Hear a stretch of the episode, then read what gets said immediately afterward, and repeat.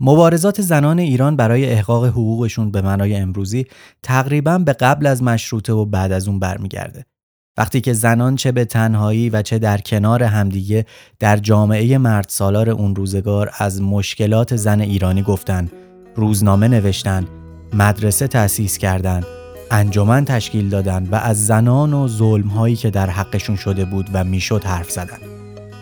تو شماره پنجم چنین شد درباره بیبی خانم استرابادی یکی از پیشگامان جنبش های حقوق زنان در ایران مفصل گفتم. همینطور در شماره هشتم چنین شد از جراید نسوان اولین روزنامه های زنان در ایران شنیدید.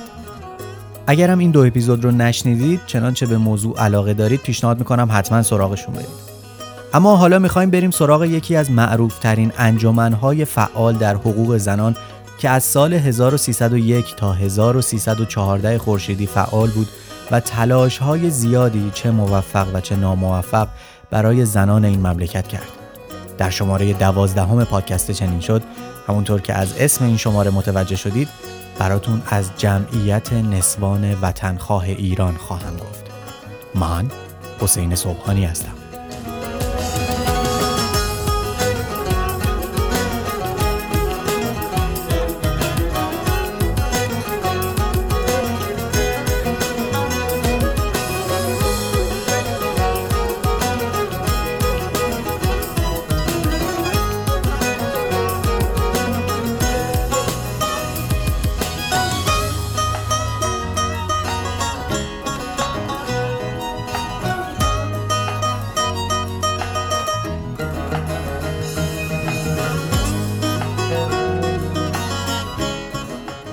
نمی‌دونم چقدر از محصولات ایرانی استفاده می‌کنید.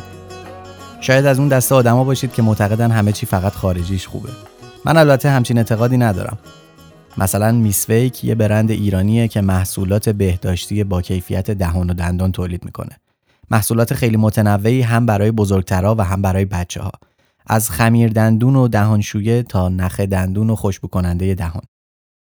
مثلا نمونه تنوع این که میسویک دهانشویه و خمیر دندونهای گیاهی بدون فلوراید هم داره برای کسایی که نمی‌خوان از فلوراید استفاده کنن.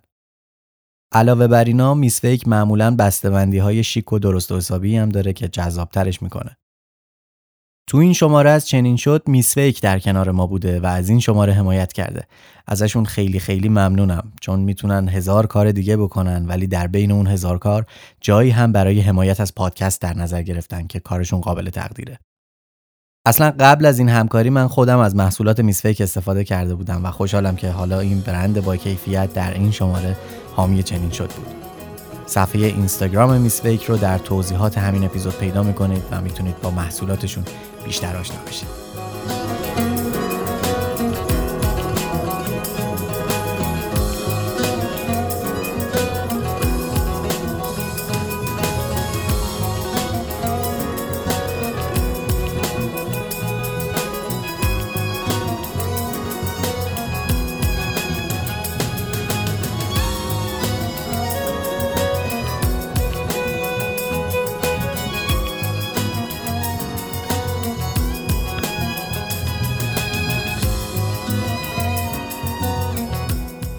در بهمن سال 1301 بود که محترم اسکندری مدیر مدرسه دخترونه شماره 35 دولتی ای از زنان منورالفکر رو برای نظارت بر امتحان مدرسه دعوت کرد.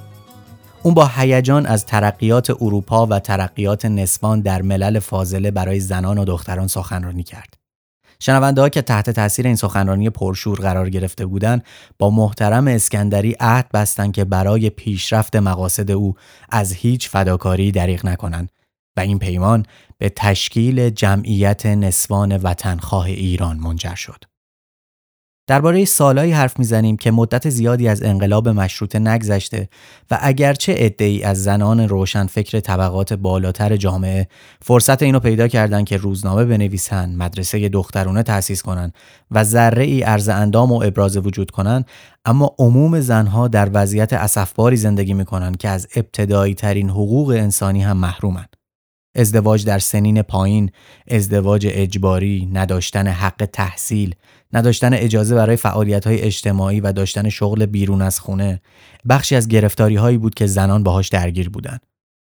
ظلمی که در حق زنان می‌شد گاهی اونقدر بدیهی به نظر می اومد که حتی شاید بعضی از خود زنها هم اصلا زندگی دیگری غیر از این براشون تعریف نشده بود. اگرچه اوضاع نسبت به 20 سال پیش کمی فقط کمی بهتر شده بود اما نباید فکر کنید که اوضاع زنها اوضاع خوبی بود. جمعیت نسوان وطنخواه ایران در چنین شرایطی شکل گرفت. تو اون دوره اعضای خیلی از انجمنها و تشکلهای زنان از خانواده های مرفه جامعه بودند که البته طبیعی هم هست. در چنین خانواده‌ای احتمالاً از لحاظ فرهنگی دید بازتری وجود داشت و شاید زنان این خانواده ها آزادتر بودند و امکان مطالعه و تفکر در چنین فضایی بیشتر بود. این موضوع درباره جمعیت نسوان وطنخواه ایران هم صادق بود که اغلب اعضای ارشدش از خانواده های متمول بودند. اما اصلا جمعیت نسوان وطنخواه ایران با چه اهدافی تأسیس شد؟ ترویج معارف، تهذیب اخلاق و حفظ حقوق نسوان، تزریق احساسات ملی و وطنی به جامعه ایران، مبارزه با جهالت کلیه نسوان، ازدیاد مدارس دخترانه، تشویق به استفاده از پارچه های وطنی و ترک اشیای تجملی برای زنان، انتشار مجله و روزنامه، تأسیس دار و ها، باغچه های کودکان برای اطفال نسوان بیبزاعت منظور از باغچه کودکان همون کودکستانه تأسیس دار ها منظور شیرخارگاهه و دارالایتام ها و همچنین تأسیس شعبه های جمعیت در تمام شهرهای ایران اهداف بلند و هیجان انگیز و البته ارزشمندی بود که اعضای جمعیت نسوان وطنخواه بهش فکر می‌کردن. آیا تونستن همه این اهداف رو عملی کنن؟ نه.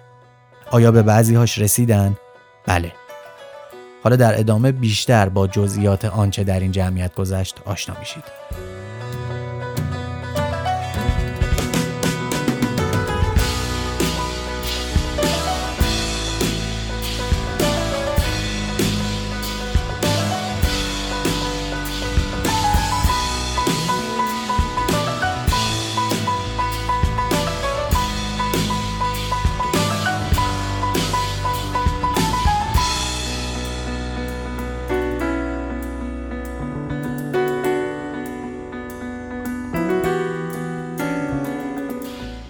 جمعیت هر سال دو بار با انتخابات اعضای هیئت مدیره رو انتخاب می‌کرد.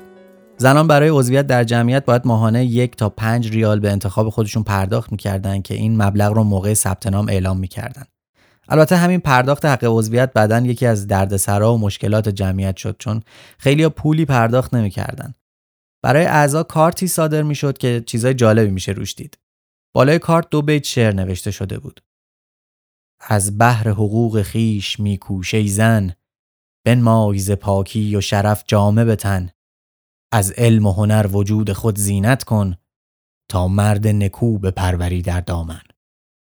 اینجا شاید بد نباشه یه توضیح بدم که اون موقع خیلی از روزنامه های زنان و فعالان حقوق زنان یکی از اصلی ترین یا بعضی وقتا اصلی ترین نقش زن رو نقش مادری و تربیت فرزند و همینطور خانهداری می‌دونستن و معتقد بودن زنان آگاه و تحصیل کرده می‌تونن فرزندانی و شاید بشه گفت مردانی درست تربیت کنن که نتیجهش جامعه بهتر خواهد بود. دیدید که اینجا هم تو بیت دوم میگه از علم و هنر وجود خود زینت کن تا مرد نکو پروری در دامن. داشتم از کارت عضویت جمعیت می‌گفتم. وسط کارت چیزی شبیه به نشان فروهر یا فر کیانی می‌بینیم که شاید از باستانگرایی که اون سالا داشت رواج پیدا می‌کرد الهام می‌گرفت. و در وسط این نشان چند تا دست دیده میشه که به نظر دست زنن که همشون یه حلقه رو گرفتن که شاید نمادی از اتحاد زنان باشه. علاوه بر اینا نمره عضویت و مشخصات اون عضو ذکر شده بود. عکس این کارت رو بعدا تو صفحه اینستاگرام چنین شد ببینید. یکی از حوادث مهم در تاریخ جمعیت نسوان وطنخواه تجمع اعضای این جمعیت در میدون توپخونه تهران بود. انتشار جزوه‌ای به نام مکر زنان دلیلی شد تا اعضای انجمن هر کدوم چند نسخه از این جزوه رو بخرن و تو میدون توپخونه جلوی ساختمون نظمیه آتیش بزنن. نظمیه اگه اشتباه نکنم همون جایی بود که الان ورودی ایستگاه مترو تو زل جنوب غربی می‌دونه. محترم اسکندری مؤسس و رئیس جمعیت نسوان وطنخواه ای از زنان رو در اعتراض به فرهنگ مرد سالار و تحقیر زنان به خیابون آورده بود که این اتفاق باعث دستگیری خودش شد. گویا تو نظمیه هم سخنرانی کرد که شاید نظمیچی ها رو تحت تاثیر قرار داده و تو آزادیش نقش داشته اما ناگفته نمونه که محترم اسکندری از خانواده مهمی بود نواده عباس میرزا و شاهزاده قاجاری بود. پسرعموش سلیمان میرزا اسکندری نماینده مجلس شورای ملی و وزیر معارف کابینه رضاخان سردار سپه بود. و پسرعموی دیگری هم به نام عیسی میرزا داشت که در نظمی نفوذ داشت. به هر حال هرچه بود محترم اسکندری از بازداشت خلاص شد اما این حادثه حادثه مهمی بود چون زنان در یکی از اصلی ترین میدونای شهر جمع شده بودند و با صدای بلند به چیزی که مقایر حقوقشون می‌دونستن اعتراض کردند. در نظر بگیرید این واقع زمانی اتفاق افتاده که مثلا در خیابون لالزار زن و مرد حق ندارند در کنار هم راه برن و پیاده روی یک سمت خیابون مخصوص زناست و پیاده روی سمت دیگه مخصوص مردا و هر کس از این قانون تخطی کنه جریمه میشه. یا مثلا زن و مرد حتی اگه به هم محرم بودن حق نداشتن توی درشکه سوارشن حالا چنین زنانی پیدا شده بودند که می‌خواستن این ساختار رو به هم بزنن. اما یکی دیگه از وقایعی که به جمعیت نسوان وطنخواه مربوط میشه حضور بعضی از اعضای این جمعیت در دادگاه ابراهیم خاجنوریه. ولی ابراهیم خاجنوری کیه؟ دادگاه چیه؟ عرض می‌کنم خدمتتون. موضوع هجاب در ایران سر درازی داره. شاید درکش کمی سخت باشه که در اون روزایی که وضعیت اسفبار زنان رو براتون توصیف کردم کسانی پیدا می شدن که اگر نگیم خواهان حذف هجاب بودن یا شاید جرأت بیانش رو نداشتن حداقل از تغییر فرهنگ موجود درباره هجاب حرف می زدن. و البته حتی حرف زدن درباره چنین موضوعی بدون عواقب نبود. شخصی به نام ابراهیم خاجنوری در 26 شهریور 1302 اولین شماره از روزنامه‌ای به نام نامه جوانان رو منتشر کرد و بسیار طوفانی هم منتشر کرد. بالای صفحه اول ربایی اوورده بود که می‌گفت تا کی کفن سیاه در بردارید تا چند نقاب ننگ در سر دارید؟ گر طالب آزادی و علم و هنرید ترکانه هجاب جهل را بردارید که گمونم منظورش از ترکانه اینه که مثل زنان ترکیه هجاب رو بردارید. قطعا اینطور بیپروا در اون جامعه سنتی درباره حجاب حرف زدن دل شیر می‌خواسته اما در همین شماره روزنامه مقاله هم چاپ شد با عنوان پیشنهاد مهم که این مقاله محافظه کارانه تر پیش میره و پیشنهاد می‌کنه که زنها به جای چادر و روبنده از روسری و چارشب و چارقد استفاده کنند و دلایل ملایمی برای قانع کردن جماعت سنتگرا میاره. من خلاصه ای از این مقاله رو می‌خونم فقط قبلش این توضیح رو بدم که تو اون دوره روزنامه های زنان و فعالان امور زنان به شدت به استفاده از پارچه ها و منسوجات وطنی تاکید می‌کردن و به زنان توصیه می‌کردند که از خریدن پارچه های خارجی خودداری کنند که از جمله جمعیت نسوان وطنخواه ایران هم به این موضوع تاکید داشت. جالبه که روی جلد اولین شماره مجله جمعیت نسوان وطنخواه ایران هم این بیت شعر چاپ شده بود. کهن جامعه خیش پیراستن به از جامعه آریت خواستن. در این مطلب روزنامه نامه جوانان هم به این موضوع اشاره شده بود و در واقع بهونه شده بود برای پیش کشیدن بحث تعدیل حجاب. میگه پیشنهاد من این است که خانوم ها را هم مجبور کنند لباس وطنی بپوشند و امتعه وطنی استعمال کنند. ولی اگر گفتید چطور این کار عملی می شود زیرا با بودن چادر که می‌تواند ببیند فلان خانم لباس وطنی دارد یا نه؟ پس چه باید کرد؟ به عقیده من باید چادر را برداشت. باید طوری کرد که هم خانم ها هجاب داشته باشند هم شناخته شوند و هم چادر نداشته باشند. و برای این کار وضع رو گرفتن اسلامبولی ها یعنی چارشف سر کردن خیلی مناسب است. من دارم این متن رو از روی خود روزنامه می‌خونم و نمی‌دونم چارشف درسته یا اشتباه نوشتاریه. بعضی جا چهار شف گفته بعضی جا چهار شب که در هر صورت احتمالا منظور همون چادر شب و روسری و چارقده این کار چندین فایده دارد. اولا هر مردی که زنش چهار شب سر کند از سال 80 تومان از مخارج پیش است. حساب کنید در تمام ایران غیر یک عده کمی از پیرزنهای قدیمی تمام زنها چادر اطلس سر می کنند و وقتی زنها چهار شب بپوشند ببینند در سال چقدر از واردات ما کاسته می شود و تقریبا سالی 80 تومان بر آیدات هر مردی که یک زن نان بده دارد افسوده می شود. فایده دوم این است که خانم ها قهرن محجوبتر و باوقارتر می شوند. چون این نقاب ها برای آفتابگردانی استعمال می شود نه برای رو گرفتن و در نتیجه تمام آقایانی که اسلام را فقط به رو گرفتن می دانند از خانم ها راضی می شوند چون طرز اسلامبولی رو را به خوبی می پوشاند. فایده سوم این است که خانم ها شناخته می شوند و این جلوگیری از تمام خلافکاری ها می کند. برای اینکه امروزه اگر یک زن خلافکاری در خانه مرد غریبی برود و شوهرش همسر کوچه ایستاده باشد شوهر بیچاره هیچ نمی‌فهمد و او را نمی‌شناسد.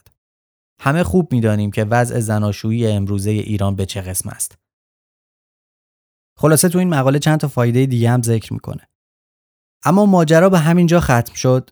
نخیر این شماره روزنامه آقای خاجنوری در تهران چنان سر و صدا و اعتراضی به پا کرد که حتی به تعطیلی بازار و محاکمه خودش کشید.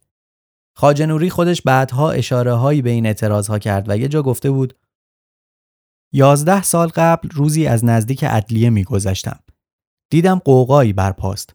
جمعیت زیادی هجوم آورده و نعره می‌کشند. نزدیک یکی از آنها که بیش از همه میخروشید رفته و پرسیدم داداش چه خبر است؟ این جوان که به شهادت امامش سید و بسیار گردن کلفت بود ابتدا با یک صرفه مقداری آب دهان مبارک را به صورت من پاشید و بعد گفت چطور نمیدانی؟ ما آمده ایم سر خاجنوری را می‌خواهیم. با ادب پرسیدم مگر چه کرده؟ چشمهایش را گرد نمود و فریاد زد این بیدین در روزنامه نوشته که باید ما همه زنها و خواهران خود را لخت لخت در کوچه بگردانیم. ما پای ناموس که به میان بیاید بالای جان می‌زنیم. بله با همین یک شماره ابراهیم خاجنوری به چهار ماه حبس، دویست تومن جزای نقدی و دو سال توقیف روزنامه محکوم شد. اما نکته جالب اینجاست که تعدادی از اعضای جمعیت نسوان وطنخواه با چادر در جلسه دادگاه شرکت کردند که این خودش حرکت تازه از سمت زنان بود و شاید بعدا در حضور پیدا کردن زنان در دادگاه ها و مجالس رسمی بی تاثیر نبود. اما این حضور و البته عضویت دو نفر از فامیل های خاجنوری در جمعیت نسوان وطنخواه برای این جمعیت دردسرهایی هم درست کرد. چرا که همینا ای به دست عده‌ای از تندروها و سنتگراها داد که مخالفتشون رو با این جمعیت اعلام کنند. حتی به اینجا برسن که آی مردم اینا می‌خوان چادر از سر زنا بردارن. حتی عده‌ای از توده مردم شک داشتن که ممکنه اعضای این جمعیت بیدین باشند. این وسط توهین های زیادی به محترم اسکندری می‌شد و حتی بچه ها روی این زن خاک میریختن و بهش سنگ می‌زدن. البته این زنان قطعا می‌دونستند که چه راه سنگلاخی پیش پاشونه. اونا تلاش کردند که با بعضی از این سنتگراها صحبت کنن درباره برنامه هاشون توضیح بدن و این چهره منفی رو که ازشون بین عوام مردم درست شده بود اصلاح کنن که البته این گفتگوها همیشه هم جواب نمی‌داد. اما این زنها کسایی نبودند که به این آسونی میدون رو خالی کنند و با همه این مشکلات همچنان مسیرشون رو ادامه دادن.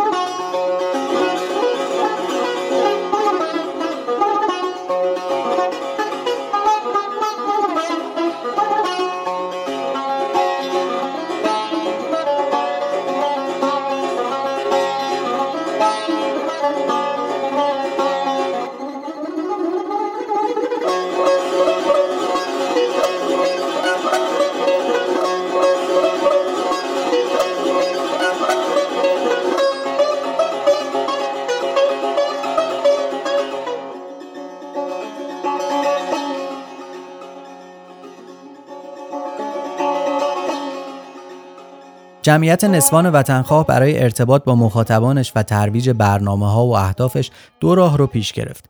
یکی سخنرانی که اعضا از هر فرصتی برای سخنرانی استفاده می‌کردند به طوری که عده‌ای انتقاد می‌کردند که شما فقط سخنرانی می‌کنید و هیچ کار عملی انجام نمی‌دید. اما راه دوم که مخاطبان گسترده تری رو شامل می‌شد انتشار مجله بود. جمعیت نسوان وطنخواه ایران در سال 1302 انتشار مجله‌ای به همین نام رو شروع کرد. اگه بخوایم خیلی خیلی خلاصه از مطالبی که در مجله نوشته می‌شد بگیم میشه به این موضوعات اشاره کنیم. زن و جایگاه اجتماعیش، وظایف زنان در جامعه ایران، ازدواج، ورزش، حفظ و صحه یا بهداشت، مطالب تاریخی و ادبی، مد لباس و شیرینی پزی. اما ارتباط این جمعیت با مخاطبانش مشکلاتی داشت. قبلا گفتم که در اون دوره روزنامه ها و تشکل های زنان رو بیشتر کسانی اداره می‌کردند که از خانواده های متمول و از لحاظ فرهنگی در سطح بالای جامعه بودند. روابط و معاشرتاشون هم خود کسانی شبیه به خودشون میچرخید. در صورتی که زنانی که بیشترین نیاز به آگاهی و کمک داشتن از طبقات فرودست جامعه بودند و این عدم ارتباط درست یکی از نقاط ضعف بعضی از این انجمنها و روزنامه ها بود. به خاطر همین جمعیت نسوان وطنخواه هم می‌خواست که سراغ زنان طبقات محروم بره اما تجربه ای برای نزدیک شدن به این زنان نداشت. این زنان نه در سخنرانی ها شرکت می‌کردند چرا که نه امکانش رو داشتن که در چنین مجالسی حاضر بشن نه از لزوم این کار آگاهی داشتن و نه اغلب سواد خوندن روزنامه و مجله داشتن به هر حال مجله یکی از فعالیت های مهم جمعیت شد که بیشتر نویسندگانش اعضای خود جمعیت بودند اما چند نفر نویسنده مرد هم مثل سعید نفیسی ادیب و پژوهشگر معروف که اون روزا جوون بود صادق بروجردی و دکتر معدب و سلطنه با مجله همکاری می‌کردند. این مجله تا سال 1305 به شکل پراکنده منتشر شد و گویا به خاطر مشکلات مالی برای همیشه تعطیل شد.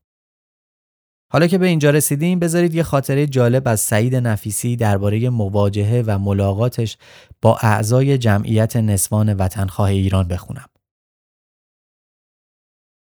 سی و دو سال پیش روزی که تنگ غروب از خانه پدری در آغاز خیابان چراغبرق به راه افتادم تا به جلسه ای که در آن زمان محرمانه ترین محافل تهران بود بروم چون گذارم به لالزار افتاد هنوز شهربانی تهران مردان را مجبور می کرد که از یک پیاده رو و زنان را وامی داشت از پیاده رو دیگر بروند. در آن زمان به این شهربانی اداره جلیله نظمیه می گفتند. با آنکه بهترین مغازه های لالزار که بهترین اجناس را می فروختند در زل شرقی این خیابان جا دارند و در آن زمان هم چنین بود و با آنکه کالاهایی که بیشتر چنگ به دل زنان می‌زد در همین زل فروخته می‌شد آن اداره جلیله نظمیه آن روزگار عمدن زنان را وادار می کرد که از پیاده رو زل غربی بگذرند. زنی نبود که چادری سیاه سرابهای او را از فرق سر تا مچ پا نپوشانده باشد. شاید به همین جهت که در زیر آن چادر صالحه و طالحه، خوب و بد، زشت و زیبا، پیر و جوان، غنی و فقیر، مالدار و گدا شناخته نمی‌شد، آنها را جدا میراندند. مزهکتر این است که رئیس نظمی سوئدی بود. یعنی از کشوری آمده بود که آزادی خواهترین کشورهای جهان است و در آن روز هم بود و با آنکه کشورهای آزادیخواه دیگر دست از آزادیخواهی خود با سرعت عجیبی برداشتند هنوز در همان آزادیخواهی مانده است به جز این رئیس کل تشکیلات نظمیه که مرد سوئدی بسیار تنومند شکم برآمده سرخروی پرگوشتی به نام ژنرال وستدهل بود چند تن دیگر مستشار سوئدی برای نظمیه تهران آورده بودند و من هرگز نفهمیدم این کسانی که از آزادترین کشورهای جهان آمده بودند در ورود ایران چه بیماری ایشان را گرفت که بدین گونه کارها رضا دادند. اینجا حق با کسانی است که می‌گویند انسان طبعا درنده و آزارگر و متعدی است و تنها قانون جلوی بدلگامی ها و افسار گسیختگی های آن را می‌گیرد. ما این نکته بسیار مهم را بارها در برخورد با اروپاییان در ایران به چشم خود دیده ایم. از این گونه ها بسیار به یاد داریم و باز هم بسیار به یاد خواهیم سپرد. از آن روز من از این کلمه مستشار مانند دیو از بسم الله می ترسم و پرهیز می کنم. در آن روزها اگر زنی سوار درشکه کرایه می‌شد، درشکچی مکلف بود فوراً کروک درشکه را بالا بکشد.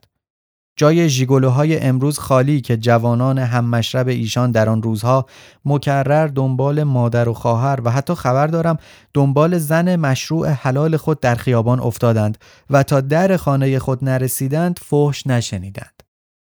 بیچاره ها سرشان را بخورد حق داشتند زیرا در آن چادر بی پیر کسی پیر از جوان و پاک دامن از ناپاک دامن نمی شناخت. من بار دیگر این منظره رقتانگیز را در لالزار دیدم. از کوچه کلیسا گذشتم و وارد خیابان علاءالدوله آن روز و فردوسی امروز شدم.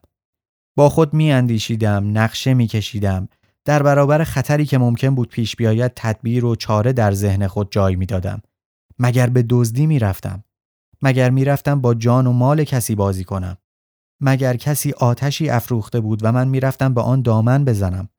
نه هیچ کدام از اینها نبود بلکه کمتر از آنها هم نبود خانم مستوره افشار مرا به خانه ای که با پدر و مادر و خواهران و برادرش در پشت هنرستان دولتی امروز در خیابان موزه در اجاره داشت به جلسه محرمانه و مرد ندیده جمعیت نسوان وطنخواه ایران دعوت کرده بود.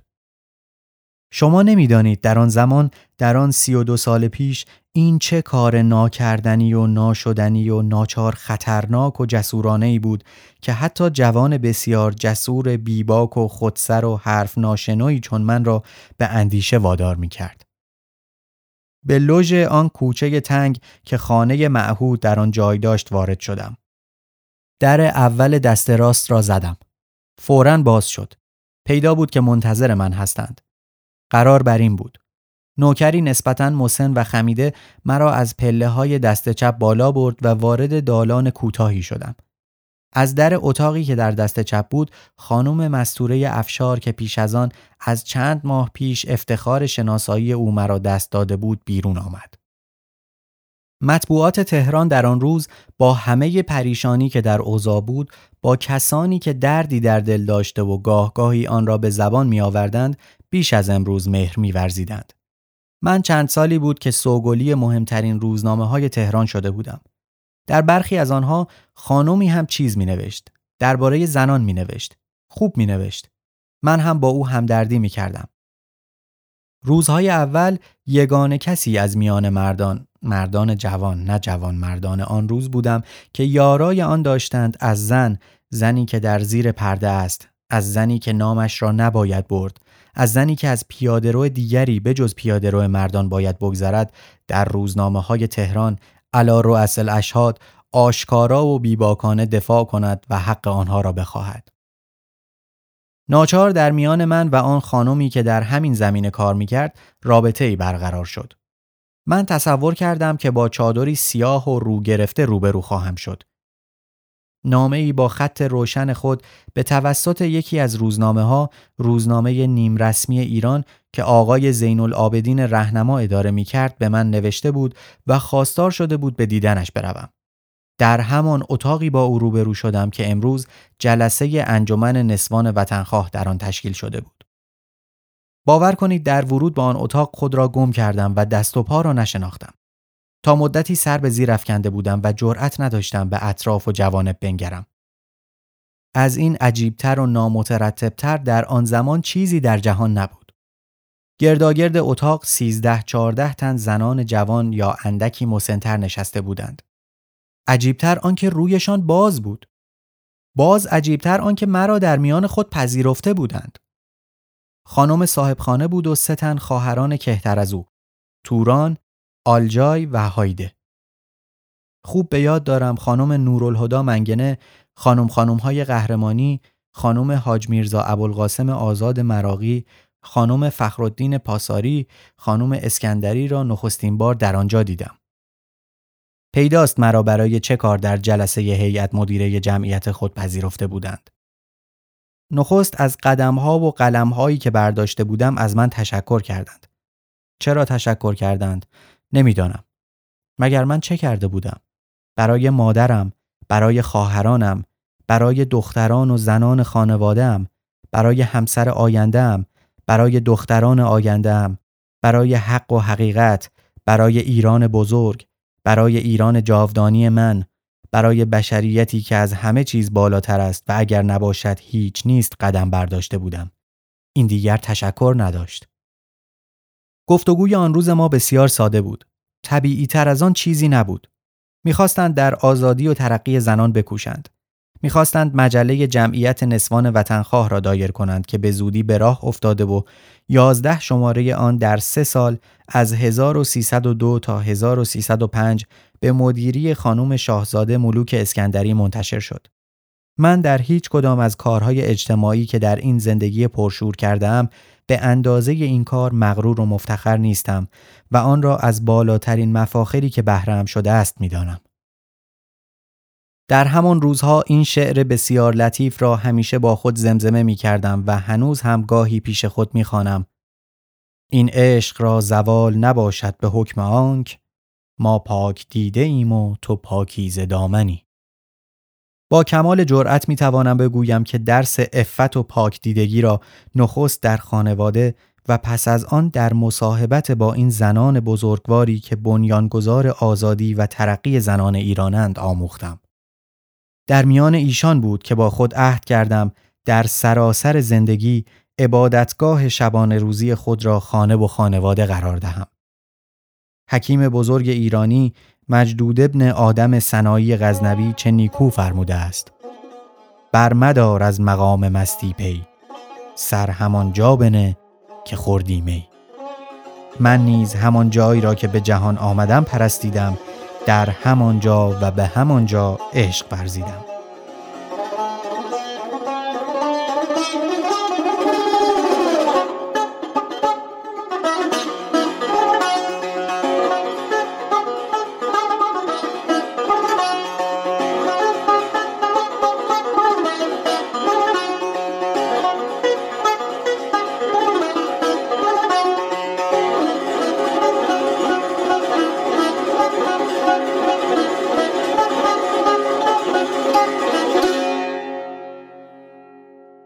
نکته جالب و البته الان تاسف بار اینه که در اون دوره به بعضی از زنان اجازه یادگیری خوندن داده می‌شد اما نوشتن نه و حتی درخواست چنین چیزی هم با واکنش تند مواجه می‌شد. دختر رو چه به نوشتن؟ چرا؟ چون بعضی خانواده تصور می‌کردند که در صورتی که دخترها نوشتن یاد بگیرن به مردها نامه های عاشقانه می نویسن و آبروی خانواده رو به خطر میندازن.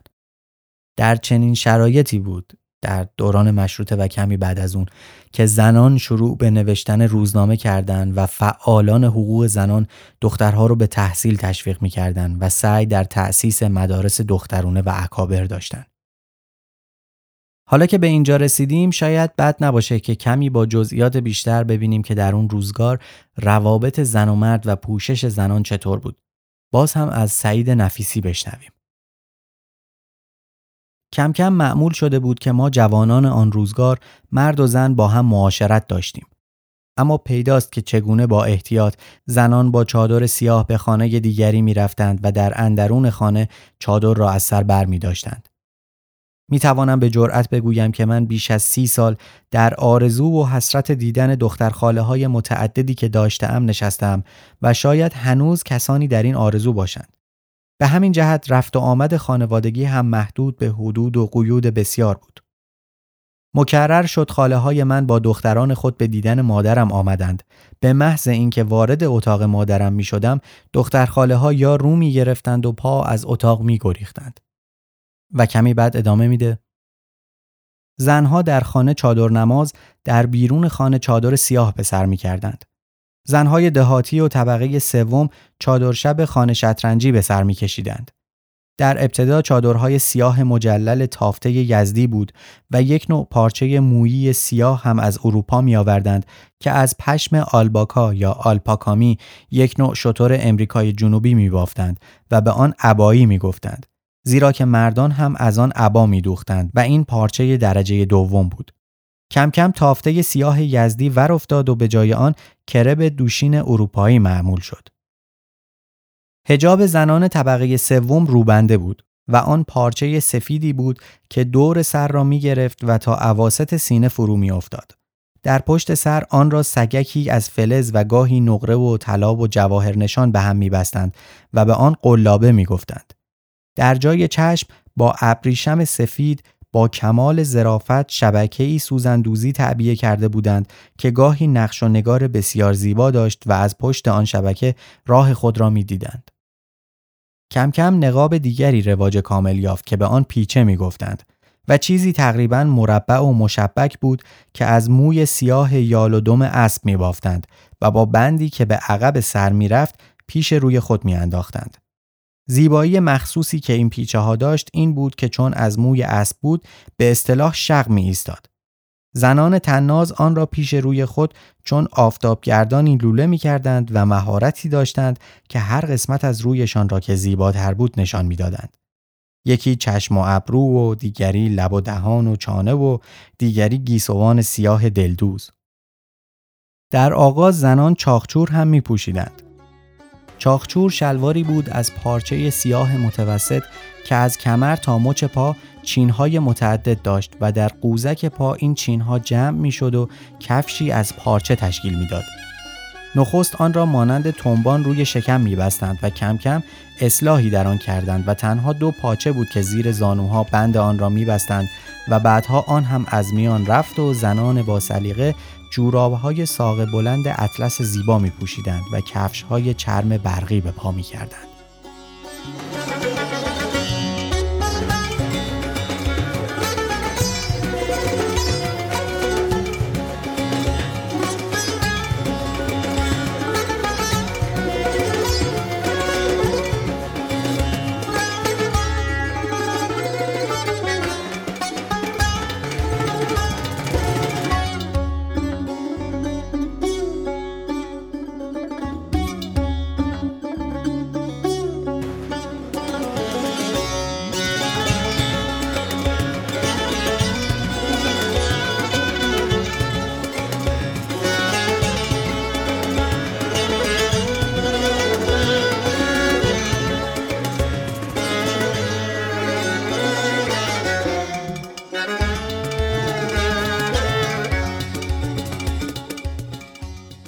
یکی از برنامه های ارزشمندی که جمعیت نصفان وطنخواه در فکر عملی کردنش بود تشکیل مدرسه یا کلاس اکابر برای زنان بود.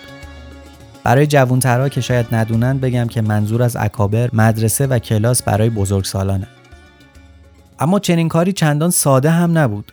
یکی اینکه تأسیس مدرسه یا حتی یک کلاس پول می‌خواست و سختتر از اون باز هم مخالفت تندروها و سنتگراها بود. قرار شد اول یک کلاس تشکیل بشه و بعدا گسترش پیدا کنه. اما همین که چنین خبری منتشر شد ای اومدن و گفتن تشکیل این کلاس ها باعث فتنه و فساد در جامعه میشه و برای اینکه جلوش رو بگیرن به علما و روحانیون متوسل شدن. اما هیئت مدیره جمعیت هم بیکار نمود. اونا هم سراغ یه عده از روحانیون رفتن و هدفشون از سواد آموزی به زنان رو اینطور توضیح دادن که ما می‌خوایم زنها با سواد بشن تا موقع نوشتن نامه به همسراشون اسرار خانوادگی برملا نشه. چون وقتی سواد نداشته باشن کسی دیگه ای باید نامه رو بنویسه دیگه. و دیگه اینکه وقتی زنان با سواد بشن با خوندن ادعیه بیشتر به اسلام نزدیک میشن. خلاصه اعضای جمعیت تونستن حمایت عده‌ای از روحانیون رو پیدا کنن و حالا وقت تأمین سرمایه بود. جمعیت غیر از حق عضویت درآمد دیگه ای نداشت که اونم ناچیز بود و نمی‌شد باهاش کلاس رو تشکیل داد. برای همین هیئت مدیره تصمیم گرفت که نمایشی ترتیب بده و با فروختن بلیت برای این نمایش هزینه رو تأمین کنه. اما اون روزا تماشای نمایش و فیلم برای زنها اصلا کار راحتی نبود.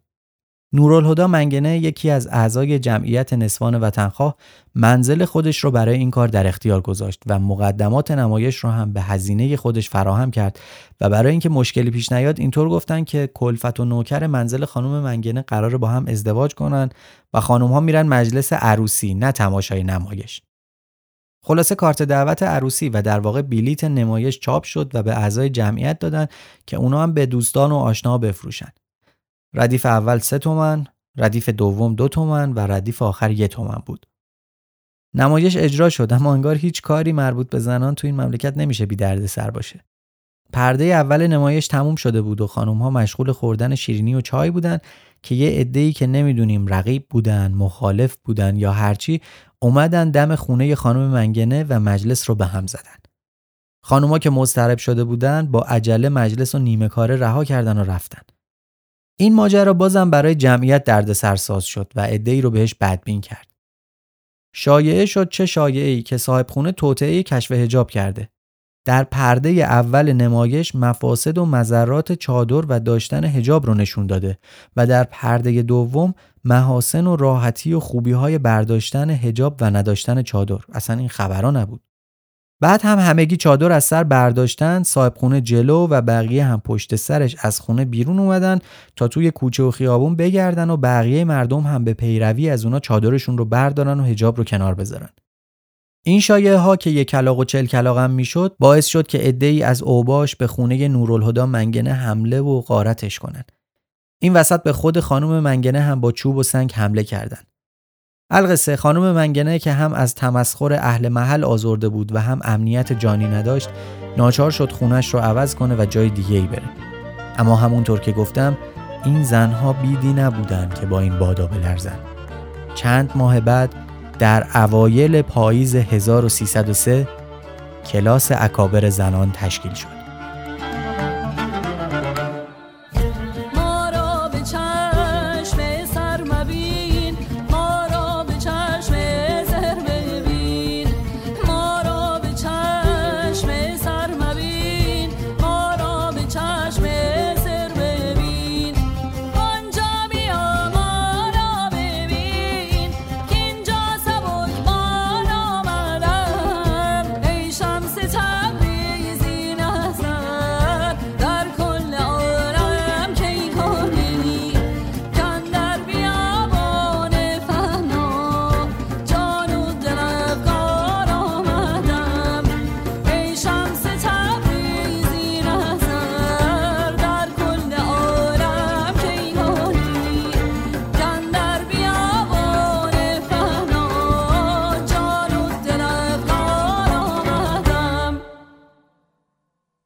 اما قبل از تشکیل شدن این کلاس یعنی در اواخر تیر ماه 1303 بود که محترم اسکندری رئیس جمعیت نصفان وطنخواه ایران راهی بیمارستان شد.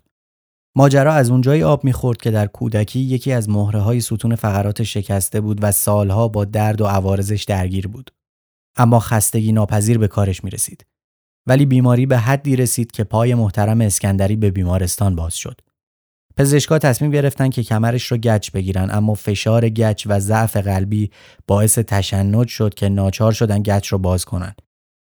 این موضوع بیماری رو تشدید کرد و بعد از چند روز در ششم مرداد 1303 محترم اسکندری زنی که تلاش های بسیاری برای احقاق حقوق همجنسانش کرد در حالی که عمر کوتاهش فقط به 29 سال رسیده بود از دنیا رفت. تا ماه شب افروزم پشت این پرده ها نهان است. باران دیدم هم دم شبم یار آنچنان است. جان می لرزد که ای وای اگر دلم دیگر بر نگردد ما هم به زیر خاک و دلم در این ظلمت زمان است.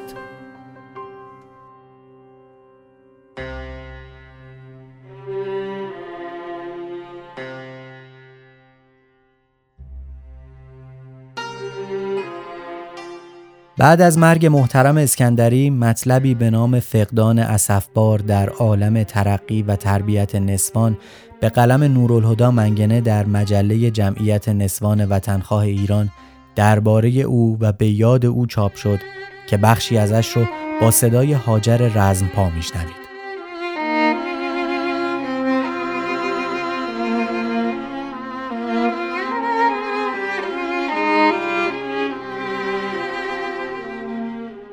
مرحومه مبروره که 29 سال از مراحل زندگانی را طی نموده و 18 سال اخیر آن را مریض و در حالت نقاهت میگذرانید احساسات روشن و ذوق سرشار او به اندازه ای بود که با حالت کسالت و ضعف مزاج و تحلیل قوا در پایان نقاهت 18 ساله به هیچ وجه از خدمتگذاری به نوع فروگذار نمی نمود.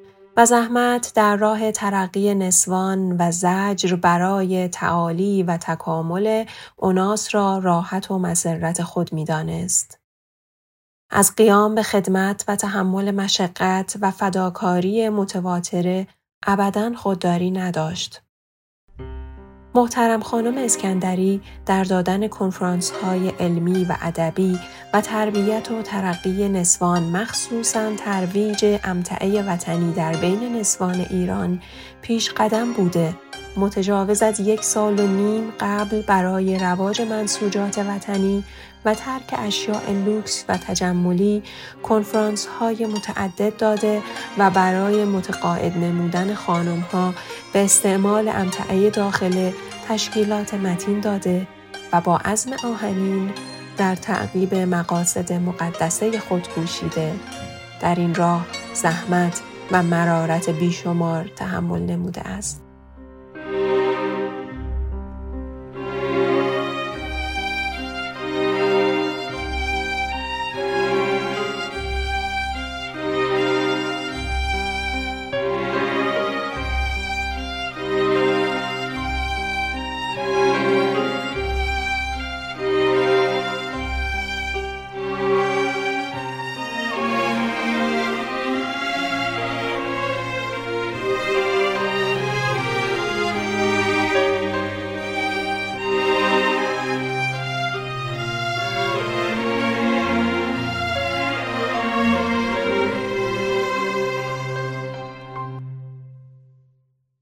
بعد از محترم اسکندری مستور افشار که یکی از اعضای جمعیت بود به ریاست رسید و تا زمان انحلال جمعیت در این سمت باقی بود. اگه بخوایم درباره مستوری افشار بدونیم شاید بد نباشه از قول سعید نفیسی درباره او بشنویم. من مستوره افشار را در خانه، در اجتماع، در تندرستی، در بیماری، در روزهای خوش کامیابی، در روزهای ناخوش ناکامی، در میان کشش ها و کوشش های بزرگ جانانه در میان پست و بلندهای این جهان باری در زندگی و مرگ دیدم زیرا که هنوز پس از مرگ در برابر چشمان من آشکار است و یکی از آشکارترین چیزهایی است که من در جهان پس از سالها زندگی، پس از سفر کردنهای دراز، پس از کتاب خواندنها و اندیشه کردنهای شبانه روزی دیدم. با چه شوری به میدان می آمد و قدم بر می داشت. با چه آهستگی و آراستگی و بزرگواری در راه عقیده‌ای که داشت گام بر می داشت و چیز می نوشت و سخن می گفت. خدایا با چه ادبی، با چه سادگی، با چه خوشرویی، با چه نظر بلندی و بزرگواری با این و آن روبرو می شد. هرگز کمترین تظاهر و خودنمایی از او ندیدم. هرگز از کار بزرگ خود دلزده و خسته و مانده نشد. میکوشید و باز میکوشید و همواره میکوشید. چه محبت بزرگ، چه پشتکار عجیب در او بود. من کسی را مؤمنتر و عاشقتر از او به عقیده و مرامی ندیدم. هر وقت کسی می‌خواست او را ستایت فوراً سر مطلب را برمیگرداند و سخن را به جای دیگر میکشاند. در ادبیات دست داشت، مخصوصا ادبیات ترکی و اروپایی را خوب می‌دانست و خوب درک می‌کرد. بیان بسیار ساده و روان و قلمی توانا داشت منطق او بسیار محکم و قوی بود. ایزد هنر آفرین جاذبه ای و قوه استدلال و ایغانی در او آفریده بود که به آن سادگی که داشت همه را به تسلیم وامی داشت. در سادگی او سحری بود که پشت همه را از زن و مرد خم می کرد. من خوب می دانستم که پدرش مرد بسیار متمولی بوده و در ایران و خارج از ایران خانه های مجلل و ملک و باغ و زمین پرسود داشته است. همه اینها از دستش رفت و در پایان زندگی بیمار و رنجور و بستری شده بود. هرگز از این پیشامدهای تلخ و ناکامیهای جانکاه که هزاران آه و دریغ از دیگران برمی آورد سخنی نگفت. گویی اصلا در این جهان نیست. جز همان راهی که در پیش گرفته بود به چیز دیگر نمی نگریست. چرا بنگرد؟ کسی که می‌خواست میلیون ها آدمی زاده بدبخت بی سرانجام را از یوغ بردگی برهاند مگر به این چیزها مینگرد بیچاره کسانی که در پی وجودهای بزرگ این در و آن در در این کاخ و آن کاخ میگردند بیچاره آن کسان که از یک درم دادن یا یک کف نان بخشیدن کسی که بیشتر برای آن که از او دم بزنند و وی را ستایند این کار را می کنند سخن می گویند. کرم و سخاوت و فتوت این بود که مستوره داشت. میسوخت تا دیگران را روشن کند. خود را میکاست تا بر دیگران بیافزاید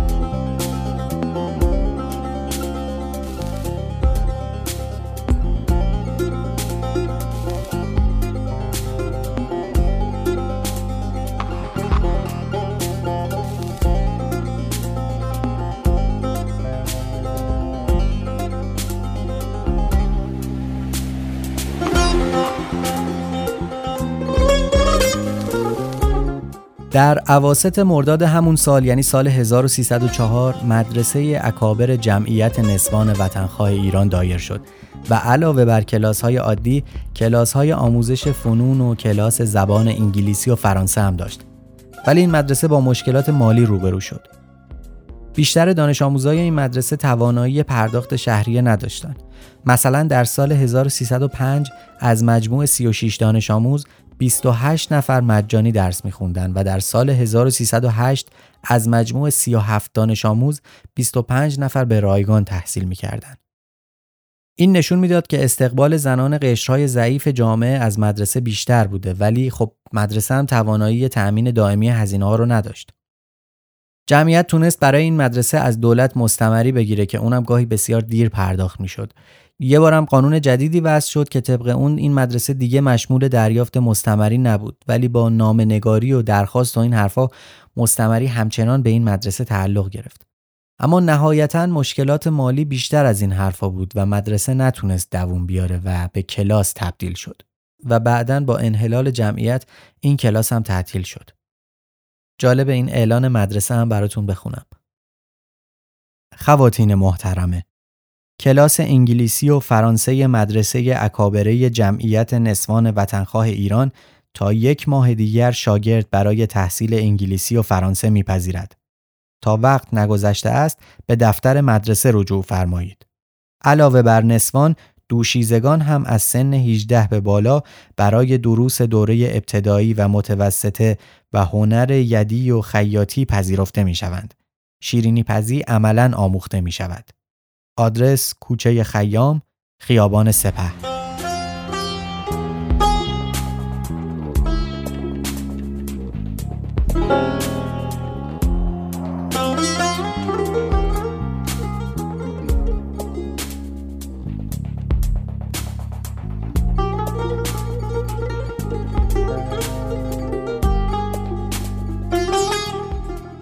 چند وقتیه که یه پادکست شروع به کار کرده به نام جعب سیاه. جعب سیاه در واقع محصول بچه های صفحه اینستاگرامی جعب است. نمی‌دونم جعبه رو می‌شناسید یا نه. یه صفحه است که چند نفر آدم درست و حسابی و اهل فرهنگ پشتشن و فیلم و سریال و پادکست و کتاب و موسیقی و محصولات فرهنگی خوب معرفی می‌کنن. البته بچه های جعبه چندین بار هم به چنین شد لطف داشتن و تو لیست های پیشنهادیشون چنین شد رو هم به مخاطباشون معرفی کردن. ازشون خیلی ممنونم. لطف کردن واقعا. از پیشنهادهایی که میدن و به طور کلی محتوایی که تولید می‌کنن کاملا مشخصه که یه عده آدم کار درستن که آثار خوب رو می‌شناسن البته نه به خاطر اینکه چنین شد رو هم معرفی کردن حالا چند وقتیه که بچه های جعبه پادکست جعبه سیاه رو راه انداختن که اونجا این محصولات فرهنگی رو مفصلتر معرفی و بررسی می‌کنن. خلاصه اگر در این آشفته بازاری که با محتواهای بیکیفیت احاطه شدیم دنبال آثار خوب میگردید پیشنهاد می‌کنم که یه سری به پادکست جعبه سیاه و صفحه اینستاگرام جعبه بزنید.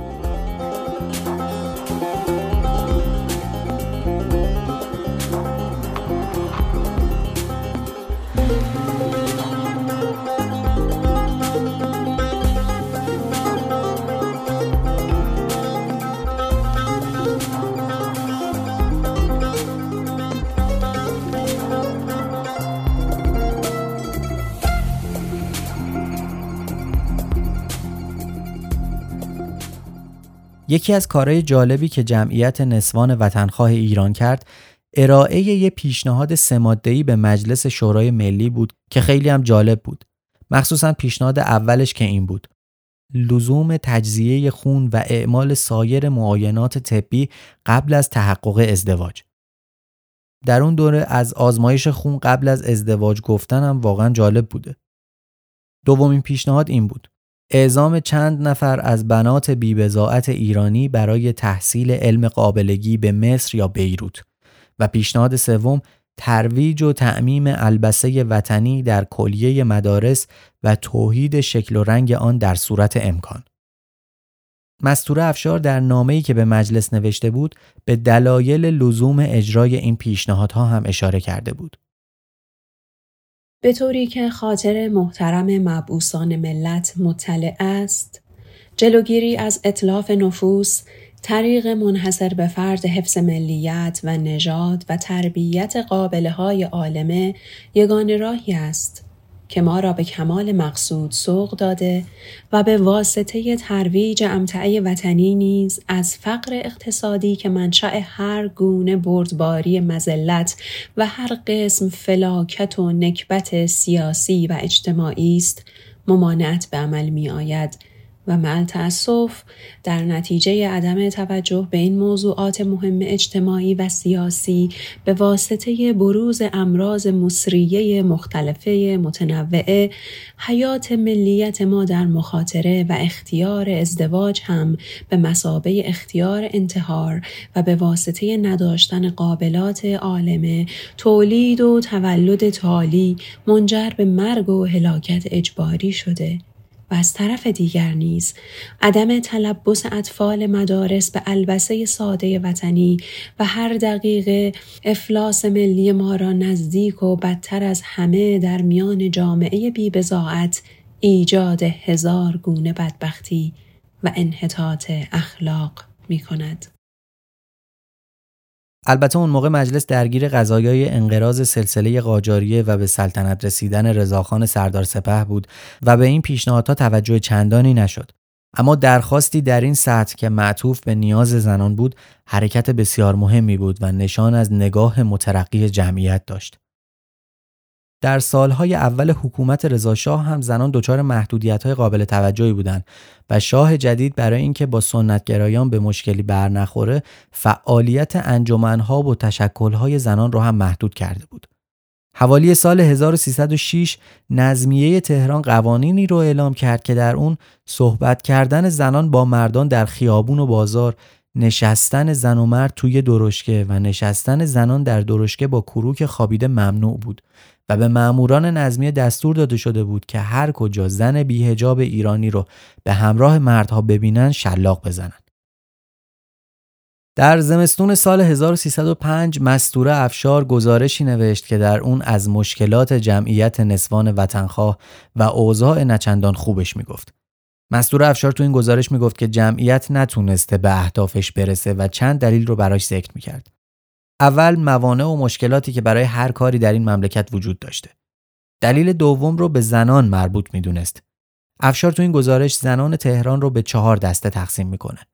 یکی نسوان کهنه فکر و متمولین ما که خیرات و احسانشان فقط برای نمایش و عوام فریبی است.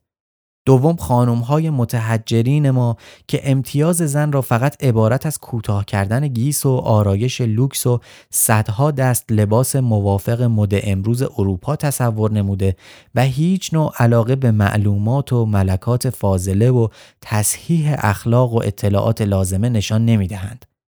سوم نسبان منورالفکر ما که دارای احساسات با حرارت و استقلال فکر و استقامت رأی و اراده نمی باشند. مقصودی جز نمایش اطلاعات معلومه و فضیلت فروشی ندارند. و چهارم نسوانی که وقت خود را عادت دادند به بد گفتن به دیگران و تنقید تلف می کنند. و میگه این دسته زنان برای متفرق و متزلزل کردن جمعیت نسوان وطنخواه کمر همت بستند.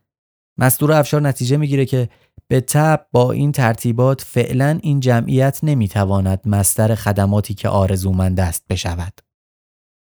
قطعا به جمعیت و نوع مدیریتش هم ایراداتی وارد بود و مستور افشار میگه که ما از خانم ها خواستیم که در جلسات ما شرکت کنند و ایرادات ما رو گوش زد کنند اما کسی توجهی نکرد. موضوع بعدی محدودیت هایی بود که حکومت برای چنین تشکل هایی قائل می‌شد که البته افشار اشاره مستقیم بهش نمی‌کنه و میگه فشارهایی که به حکومت وارد میشه اجازه فعالیت به ما نمیده که البته بیرا هم نیست چون حد زدنش کار سختی نیست که بعضی سنتگراها مدام به فعالیت چنین انجمنهایی اعتراض می‌کردن یه جا میگه اطلاعا عرض می شود اکثر اوقات برای جلسات و کنفرانس های عمومی مانع می شوند. در صورتی که برخلاف اسلامیت و اوامر مقدسه شرعی کسی جرأت مذاکره ندارد. سراحتا می‌گویم جمعیت ما برای کشف تستر تشکیل نشده است. منظور کشف هجابه این مسئله به کلی از مرام پروگرام ما خارج است. که همین صحبت نشون میده انجمنها و فعالان حقوق زنان چقدر بابت موضوع هجاب تحت فشار بودند این مسائل به علاوه مشکلات مالی باعث شد که از سال 1305 فعالیت های انجمن به تشکیل جلسات هفتگی محدود بشه. مستور افشار درباره موضوعات این جلسه ها هم می نویسه که خلاصش این میشه. می‌گوییم تا کی باید نسوان آرایش و زینت خیابانهای چرکین لالزار و سایر بشوند و تا کی باید مردهای ما زن را آلت ذوق خیال کرده و زنها مردها را یک نوع ماشین پولسازی برای خود تصور نمایند. حالان که هر دو جنس انسانیم باید مساوی شده در زندگانی و مبارزه حیات باید دوست صمیمی و رفیق یکدیگر شویم می‌گوییم تجملات و تشریفات و قیود بیلزوم را به کلی باید ترک و موقوف کنیم. می‌گوییم نسوانی که شوهرهایشان دارای تمول زیاد نیستند شایسته نیست که مبالغ کلی برای توالت کردن و لباس صرف نمایند. می‌گوییم چه فکر و چاره باید بکنیم که نسوان ایران تربیت ملی و رسوم زیبا و ظریف ایران را در زیر پای هر جاهل و نادانی که از خارج به ایران میآید لگتکوب و قربان ننمایند هر ملت برای خود بعضی عادات و رسوم خوب و ظریفی دارد که آنها را باید حفظ کنند. خانم های مقلد ما یعنی قاتلین تربیت ملی.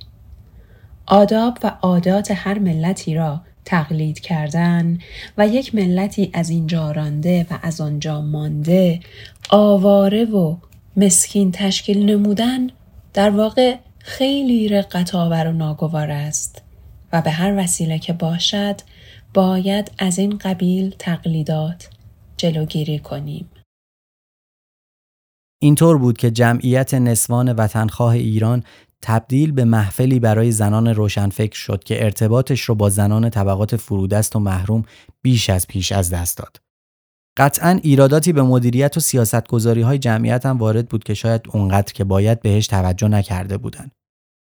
با محدود شدن فعالیت جمعیت ای از اعضا که خواهان فعالیت های بیشتر بودند از جمعیت جدا شدند و جمعیت بیداری نسوان رو تشکیل دادند. تو یکی از سخنرانی های جمعیت نسوان وطنخواه ایران شخصی به نام مارتا حکیمی که البته از اعضای جمعیت هم نبود صحبت کرد که اگرچه او هم خانهداری و بچهداری رو وظیفه مهمی برای زنان می‌دونه بین حرفاش یه نکته به نظرم خیلی خیلی نکته مهمیه میگه در اروپا قوانین موجب آزادی و رستگاری زنان نگردیده بلکه زنان در پرتو سعی و کوشش آن قوانین را به وجود آوردند و می توان گفت که مردها را مجبور به وضع آن قوانین نمودند. دقیقا نکته اینجاست که اولین قدم برای تغییر اینه که خود زنان به این باور برسن که به عنوان یه انسان حقوقی دارن که باید رعایت بشه. تا این باور در بسیاری از خود زنان وجود نداشته باشه تغییری هم اتفاق نمیافته.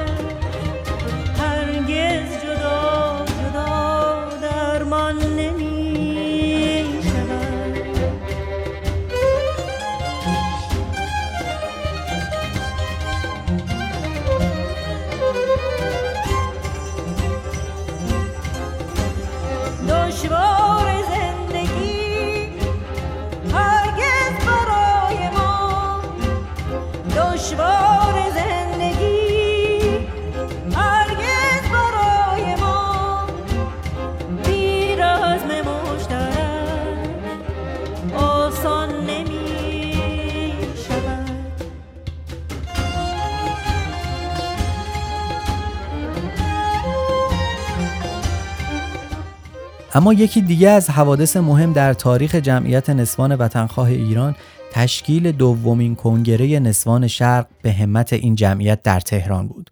این کنگره تلاشی بود برای هماهنگی و گسترش جنبش زنان در آسیا که با حضور تشکلها و فعالان حقوق زنان کشورهای آسیایی تشکیل می‌شد. اولین کنگره در دمشق برگزار شده بود که ایران هم در اون نماینده داشت. مصوبات این کنگره در واقع راه حلها و برنامه هایی بود که فعالان حقوق زنان و تشکل های زنان در این کشورها باید بهش توجه می‌کردند. مثلا از مصوبات کنگره اول اینا بود. تصاوی زن و مرد در تمام امور زندگی و حق اشتغال زنان به کارهای آزاد در صورتی که موجب وقفه و جلوگیری از وظایف خانهداری نشود. تعیین حداقل سن ازدواج دختران و پسران آشنایی زن و مرد قبل از ازدواج در مجلس و محفلی که محرم باشد. اطمینان از تندرستی زن و مرد قبل از ازدواج. کم کردن مقدار مهریه و جهیزیه زن. جلوگیری از تعدد زوجات مگر وقتی که نهایت ضرورت را پیدا کند. دادن حق طلاق به زن در صورتی که این حق برای او پیدا شود. ارث بردن زن از پدر و همسر ولو اینکه او را نامه محروم از ارث کرده باشد. تعلیمات ابتدایی اجباری، افتتاح کودکستانها، مبارزه با فحشا و بردهداری و غیره.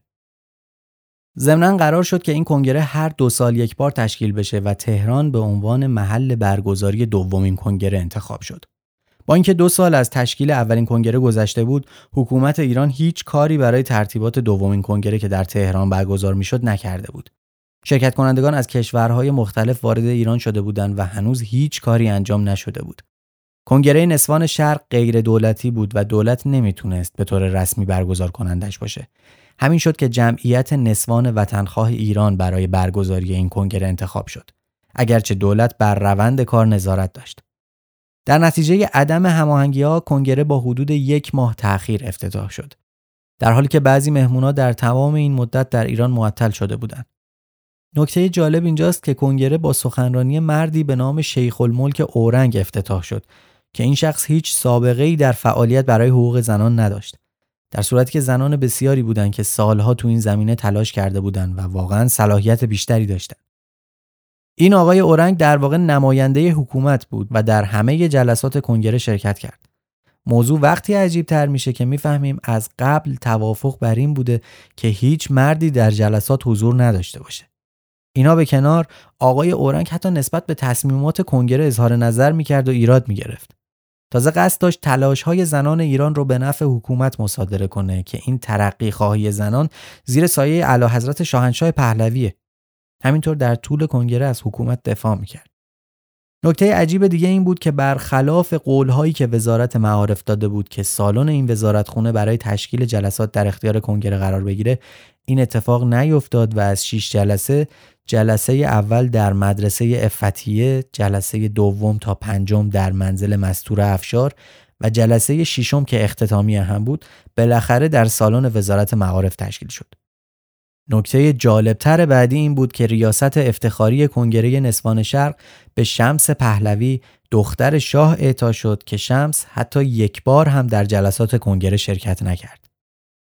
این کنگره انگار با اتفاقات عجیب گره خورده بود. چون مستوره افشار در سخنرانی که توی کنگره داشت به جای اینکه بر تلاش های تشکل های قبلی و زنان مبارزی که جنگیدن و فرهنگ سازی کردن تاکید کنه پیشرفت های زنان رو مدیون رضاشاه دونست اگرچه در اون دور شاه در خیال تجدد بود و یکی از نمونه هاش حقوق و آزادی های زنان بود اما تلاش های قبلی رو نباید نادیده گرفت طبیعی بود که اعضای جمعیت توقع چنین سخنرانی رو نداشته باشند و تعجب کنند همین شد که عده زیادی از اعضا معترض شدن و خطابه ای نوشتن که در کنگره بخونن که این اجازه بهشون داده نشد.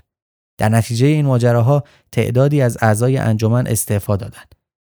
با توجه به سوابق مستور افشار این اقدامش عجیب بود. البته شاید به برنامه های نوسازی حکومت امیدوار بود که باعث پیشرفت جنبش های زنان بشه. از اینکه بگذریم مستور افشار سه پیشنهاد برای کنگره داشت. قانون ازدواج و طلاق ایران، اعزام زنان به خارج از کشور برای ادامه تحصیل و آزمایش سلامت دختر و پسر قبل از ازدواج تا در کشورهای آسیایی که این قوانین رو ندارن اجرا بشه که هر سه پیشنهاد هم تصویب شد. همچنین در کنگره یه سری پیشنهادهای دیگه هم که برای زنان ایران بود تصویب شد. مثلا تصاوی تعلیم و تربیت دختران و پسران در کلیه مدارس عالیه. تأسیس مدارس اکابر در تهران و ولایات برای تعلیم علوم زندگی، حفظ و صحه فامیلی و تربیت اطفال تشکیل باغچه های اطفال یا کودکستان برای تربیت اولیه کودکان و روانه داشتن عده‌ای از دختران به خارجه برای کسب اصول لازمه تعلیم و تربیت. البته اینم باید بگم که کنگره نسوان شرق قدرت قانونگذاری یا قدرت اجرایی نداشت و بنابر این بود که نمایندگان هر کشور مصوبات کنگره رو در کشور خودشون پیگیری کنند. اما قبل از اینکه از آخر و عاقبت جمعیت بگم اجازه بدید بخشی از یادداشتی رو که سعید نفیسی درباره مستور افشار نوشته بخونم با این توضیح که مستور افشار در سال 1325 از دنیا رفت آنچه من می‌دانم در 1268 به جهان آمده بود ناچار در این روزهایی که بدین جان فرسایی بزرگ سرگرم بود حاجتی به راحت و آسایش داشت سرطان بر وجودش چیره شده بود با این همه باز میکوشید. در پایان زندگی سرپرستی شیرخارگاه شهرداری تهران را به او سپرده بودند. نمی‌دانید با چه شوری، با چه دقتی، با چه دلسوزی، با چه وظیفه شناسی، با چه خوشرویی و ملاطفتی این وظیفه را انجام می‌داد. اندک سرطان کار خود را می کرد. او را برای معالجه به اروپا بردند و عمل جراحی هم درد او را از میان بر نداشت. هنگامی که برگشت باز درد می‌کشید و باز میکوشید. گویی کوشش را بهترین داروی آن درد جانکاه می‌دانست. در شهریور 1325 چند روزی پیش از آن که چشم از این جهان بربندد آخرین بار به دیدارش کامیاب شدم. دیگر نیرویی در پیکر لاغر و رنج کشیده او نمانده بود. با همان حال چشمان بیفروغ را که چند روز دیگر می بایست فرو بندت گشود. از خانه و زن و فرزندانم پرسید. چون مرا خوشنود دید گویا نفسی به راحتی کشید. چشمان را به حال رضایت بست. آنی نگذشت که دوباره آن دیدگانی را که این همه نگران آزادی زنان ایرانی بوده است گشود و باز از آرزوهای خود در همین راه با من سخن گفت. کسی که آن همه با شرم و آهستگی و ملایمت سخن می گفت این بار باز هم آهسته تر سخن می گفت اما مگر شوری که در دلی هست حاجت به ترجمانی نارسا چون زبان دارد؟ مگر آتش زبان دارد؟ مگر سخن ناگفته نمی‌توان سوز درون را در جهان افشاند. ای بسا خاموشی ها که در اندرونشان تیزترین آتش ها خفته است و نهفته است. اینک او خفته است اما آتش درونش را من هنوز حس می کنم هر جا که سخن از حق زن و آزادی زن و مقام زن میافتد به یاد او هستم.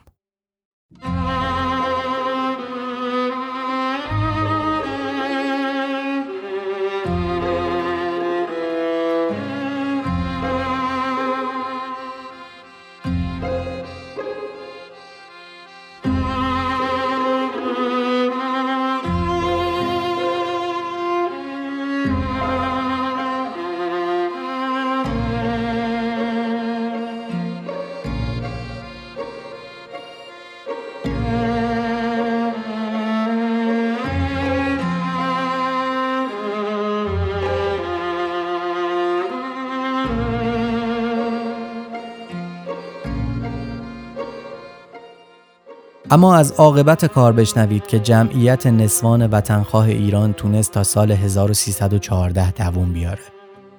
نورالهدا منگنه معتقد بود که جمعیت به خاطر ناتوانی اعضا و نداشتن اساس محکم از هم پاشید. اما عده دیگه ای نظر متفاوتی دارن. حکومت رضاشاه تاب تحمل هیچ تشکل و انجمنی رو نداشت. جمعیت نسوان وطنخواه فعالیت سیاسی نداشت و خطری برای حکومت نبود.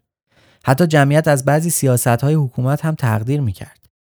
اما از سالهای 1313 و 1314 سیاست های حکومت درباره زنان مشخص شد و حکومت در اردیبهشت 1314 تشکل دولتی زنان رو ایجاد کرد. تشکلی به نام کانون ادبی بانوان که بعدا اسمش به کانون بانوان تغییر کرد. یادتون باشه در دی ماه همین سال 1314 هم بود که قانون کشف هجاب تصویب و اجرا شد. کانون بانوان بدون اعتنا به سوابق و فعالیت‌های جمعیت نسوان وطنخواه ایران تشکیل شد و در چنین شرایطی بود که اعضای جمعیتی که حالا کم رمق شده بود متوجه شدند که فعالیت مستقلشون مورد قبول حکومت نخواهد بود و همین شد که در سال 1314 جمعیت نسوان وطنخواه ایران بعد از چهارده سال تعطیل شد.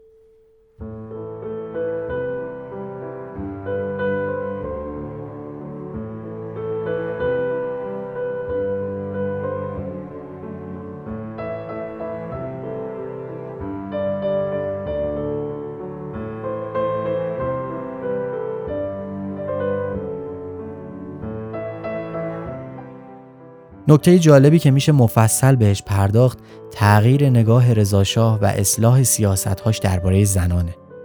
او که در اوایل حکومتش به رویه سابق عرصه رو بر زنان تنگ کرده بود با سفرش به ترکیه نگاهش به قضیه تفاوت زیادی می‌کنه که البته خودتون از تصمیماتی که در ادامه گرفته میشه با خبرید مثل قانون کشف حجاب درسته که رضاشاه در دوره حکومتش آزادی هایی برای زنان فراهم کرد ولی شاید می‌خواست تمام آنچه که زنان بهش رسیده بودن رو به نام خودش بزنه. ولی مگه میشه تلاش ها و دستاوردهای آدم ها مخصوصا زنانی رو که از سالها پیش از اون برای حقوق زنان این مملکت جنگیده بودن نادیده گرفت؟ نمی‌دونم شاید به قول شاعر چو قانون بر زنان مردان نهادند ستم کردند و نامش داد دادند. اگر قانون گذاری با زنان بود به دیگر گونه قانون جهان بود.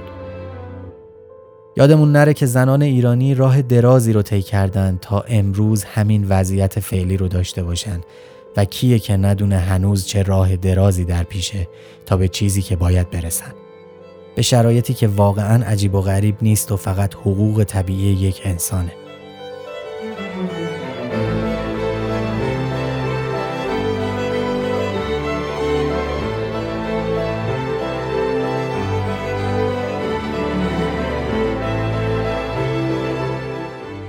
من حسین صبحانی هستم و چیزی که شنیدید شماره دوازدهم پادکست چنین شد بود.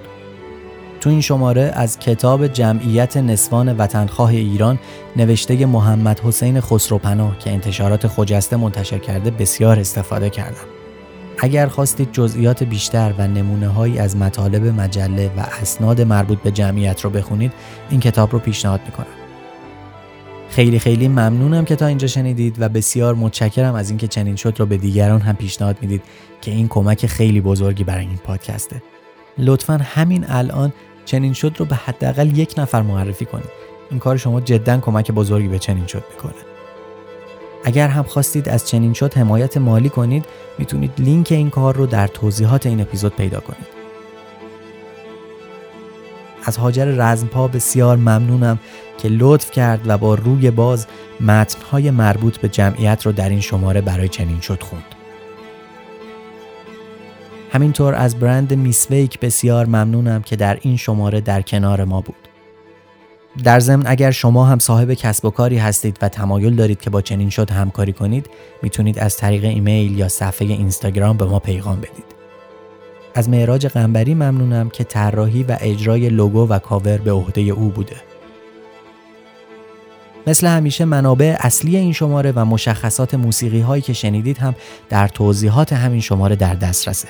صفحه اینستاگرام چنین شد هم که حتما یادتون باشه چون عکس ها و ویدیوهای بیشتر درباره هر شماره رو اونجا خواهید دید. و در آخر بازم یادتون نره که ما رو به دوست و آشنا و غریب معرفی کنید. و ماجرای جمعیت نسوان وطنخواه ایران چنین شد.